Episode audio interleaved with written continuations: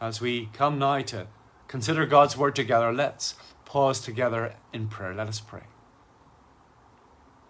Father, we need you to speak, and we need to listen, to learn, and to put into practice what you are teaching to us. Help us to understand how to effectively fill, fulfill the requirements that you have set before us for the glory of your name the good of our brothers and sisters in Christ. For in his name we pray these things. Amen. For the past few years, each September we have shared in a series of four sermons on what are the basics of congregational life of gathering, going, giving, and gifting.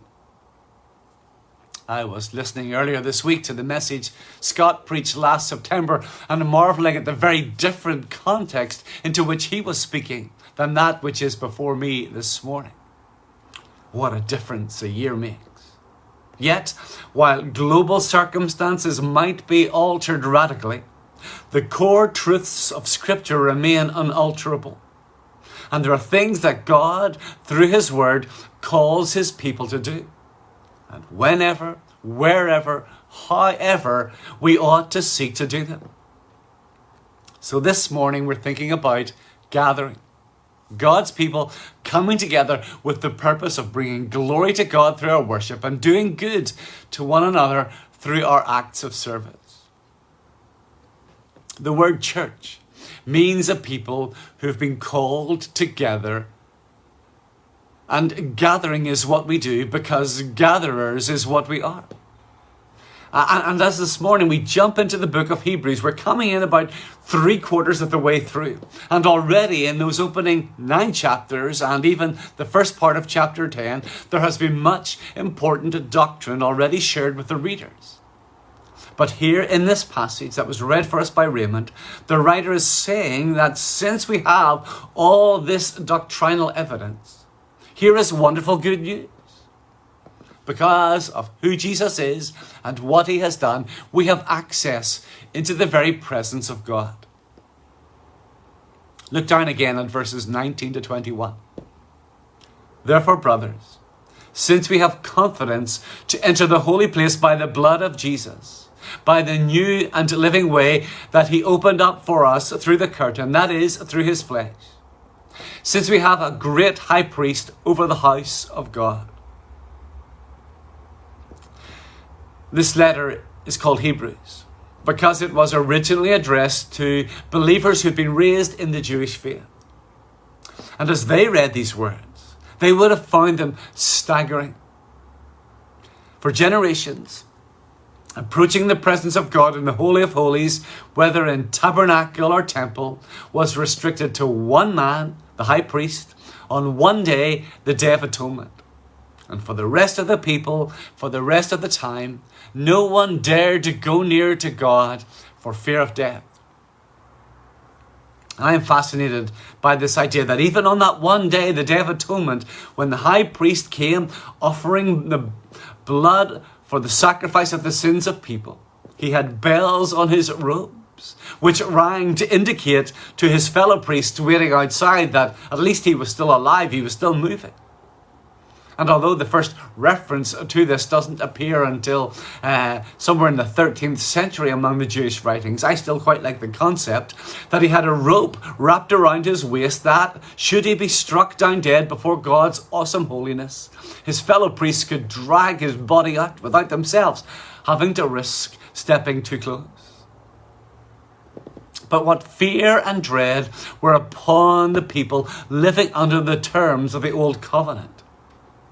But now, everything has changed. And what is it that has made the difference? Or who is it who has made the difference? It is because in Christ Jesus we have not just a better high priest, but the perfect high priest. That we now can enter into the way that he has opened up for us in our approach to God.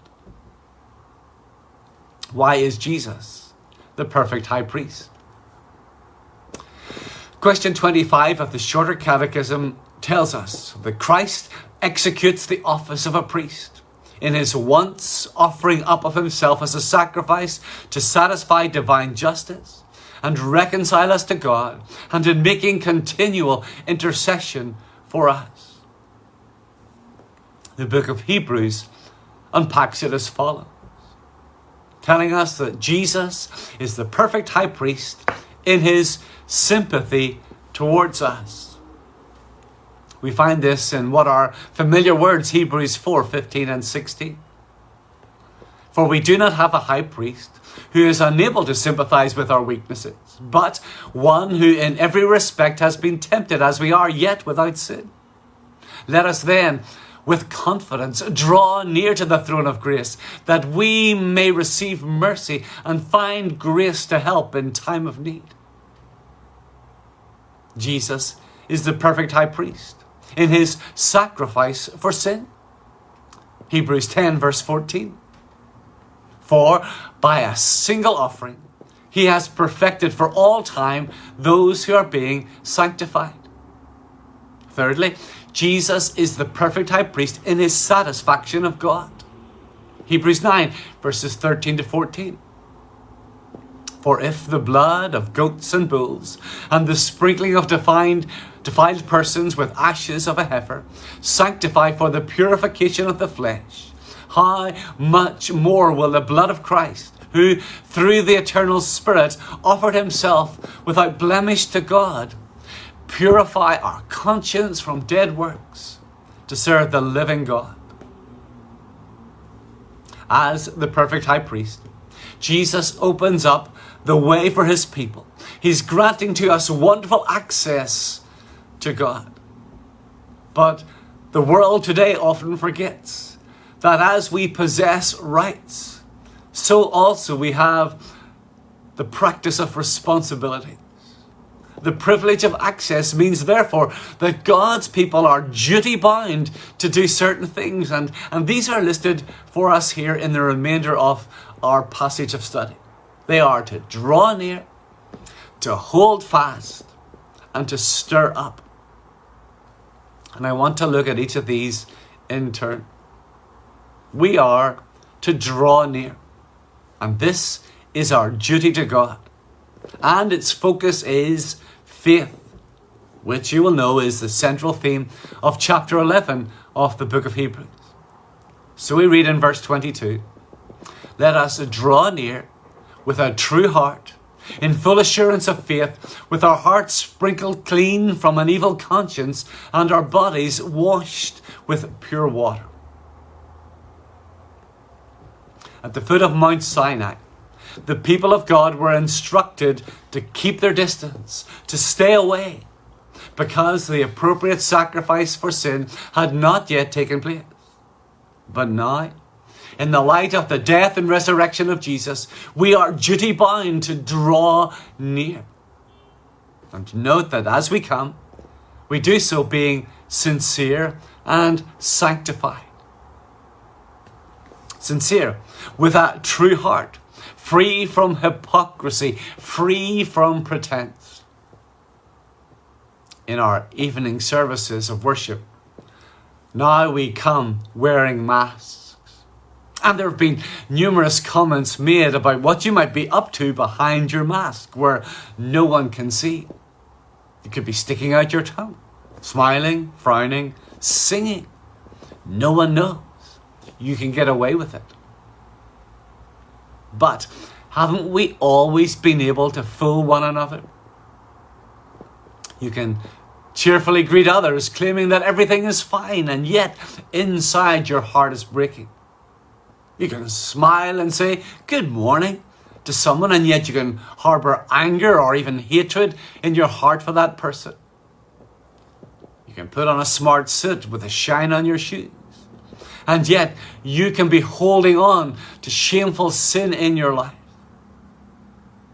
The truth is that you can fool all of the people all of the time, but you can fool God none of the time. Our fig leaves of pretense do not frustrate his heart penetrating gaze. And we must draw near to him in sincerity, no pretending, no game play. And we must draw near as those who are sanctified. When priests were being set apart for the service of God, the blood of the sacrifice was applied to their right ears, their right thumbs, and their right big toes. They were sanctified by this cleansing blood from head to toe.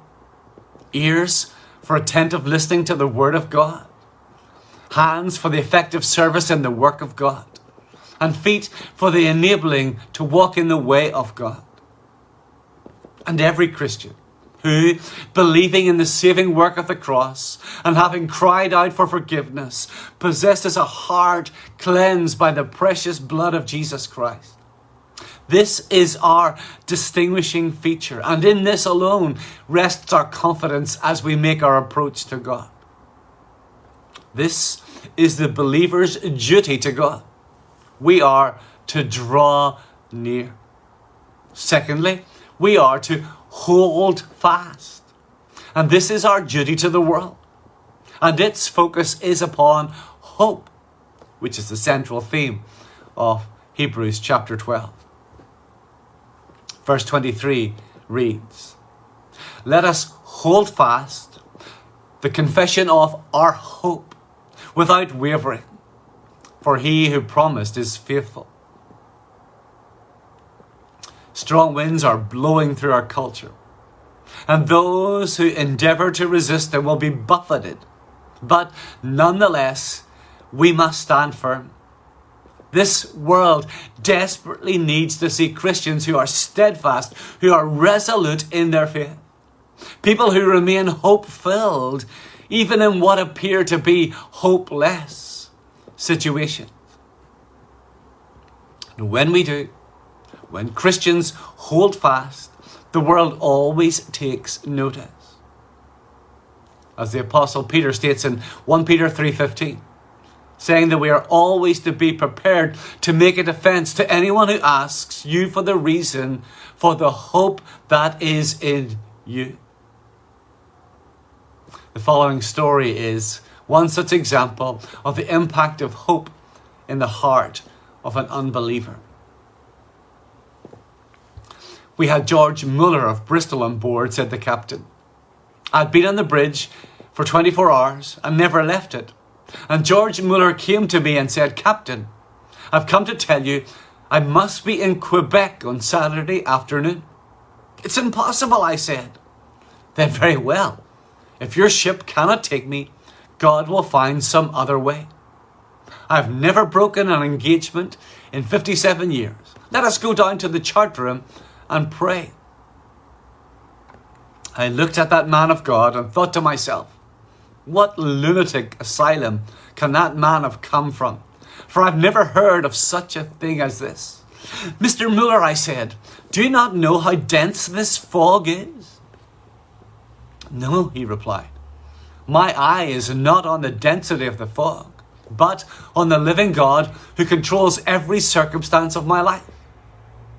He knelt down and he prayed a simple prayer. When he had finished, I was going to pray. But he put his hand on my shoulder and told me not to pray.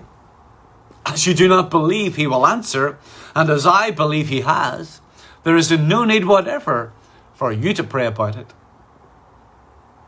I looked at him, and George Muller said, Captain, I have known my Lord for 57 years and there has never been a single day I failed to get an audience with the king. Get up, Captain, and open the door, and you will find the fog is gone. I got up, and the fog indeed was gone. And on that Saturday, George Muller kept his promised engagement. Are you willing to stand out as you make confession of the hope that you have in Jesus? You've got to answer this question. That is, will we see the world won for Jesus through believers becoming more like the world or becoming more like Jesus? Which will it be? And it is as we hold fast to what we believe and let it be known, whatever the cost, that the victory is won.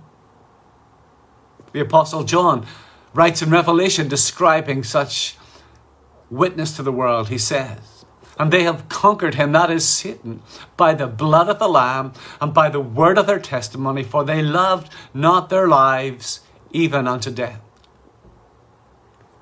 We are to draw near. That is our duty to God. And we are to hold fast. That is our duty to the world. And thirdly, we are to stir up, and this is our duty to one another. And its focus is love, which is the central theme of Hebrews chapter 13. Note verse 24. Let us consider how to stir up one another to love and good works. One of John Wesley's rules of life for church members has been widely adopted by many congregations and denominations. It is this to watch over one another in love. And this task is worked out in different ways. We are to look out for one another. Unlike Cain, we are our brother, our sister's keeper. We have responsibility to know and care about what is happening in each other's lives. Through an investment of love and time, we can create an atmosphere in which trust is developed and through which those areas of life, usually closed to others, might be shared openly. You can't know everyone like this, but you must know someone. So you look out for one another and you look up for one another. You undertake to pray regularly for other members of the congregation, both at formal times of corporate prayer or in your own personal devotion. You look out, you look up, and you look in on one another. You pick up the phone, you send a text, you knock on a door, write a letter, invite round for coffee. There, there's no limit of the ways in which we can build up mutual love among the members of the congregation. Think of the church, a fellowship of believers being like mountaineers roped together for a dangerous ascent. Consequently, as we climb, we are very conscious of the others around us. We know that if they fail, if they fall, they're bringing us down too. So we're looking out for them, we're looking after them, even as we look after ourselves, lest we cause others to fall. We are to stir up, to be positively provocative in our encouragement of others in their walk with God. And in order to achieve this, we need the words of, of verse 25 saying, Not neglecting to meet together, as is the habit of some, but encouraging one another, all the more as you see the day drawing near. In this season, gathering is fraught with difficulty in the current restrictions with COVID 19. Even so, God's children ought not to be deterred from fulfilling their responsibilities to God, to the world, and to our brothers and sisters in Christ. And this day, the writer mentions here, is the day of Christ's return. And it is drawing near, which creates an urgency to fulfilling our duty. Apologies that this illustration will pass some of you by. But those who, who watch sport will understand that time determines tactics. Let me use this illustration.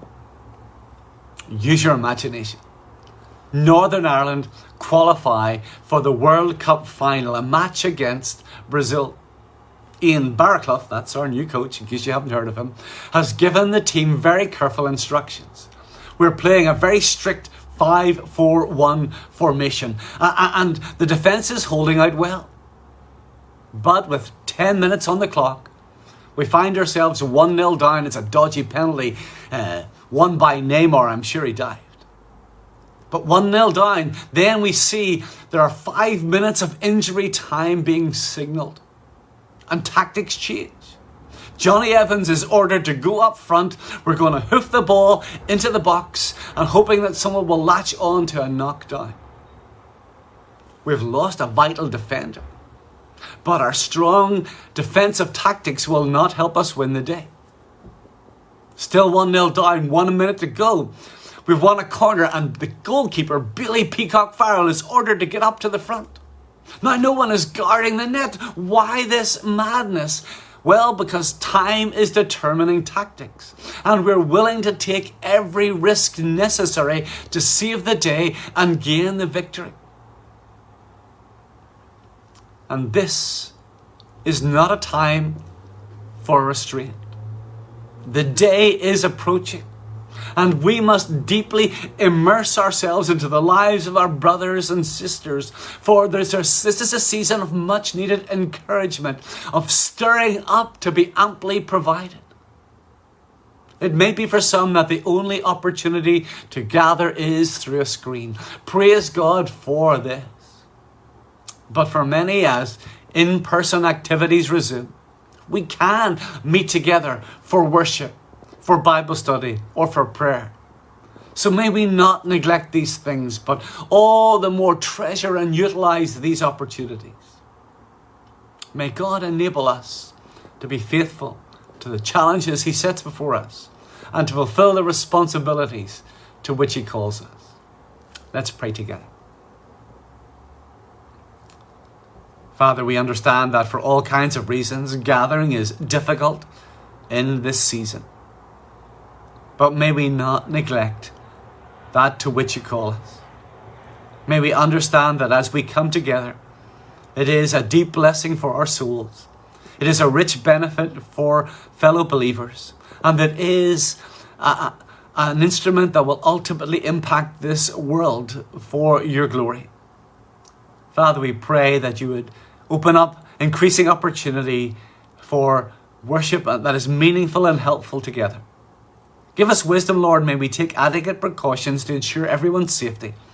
But may we also enjoy that the privilege that is ours to come together as your people to worship before your presence. So, Lord, teach us more about this.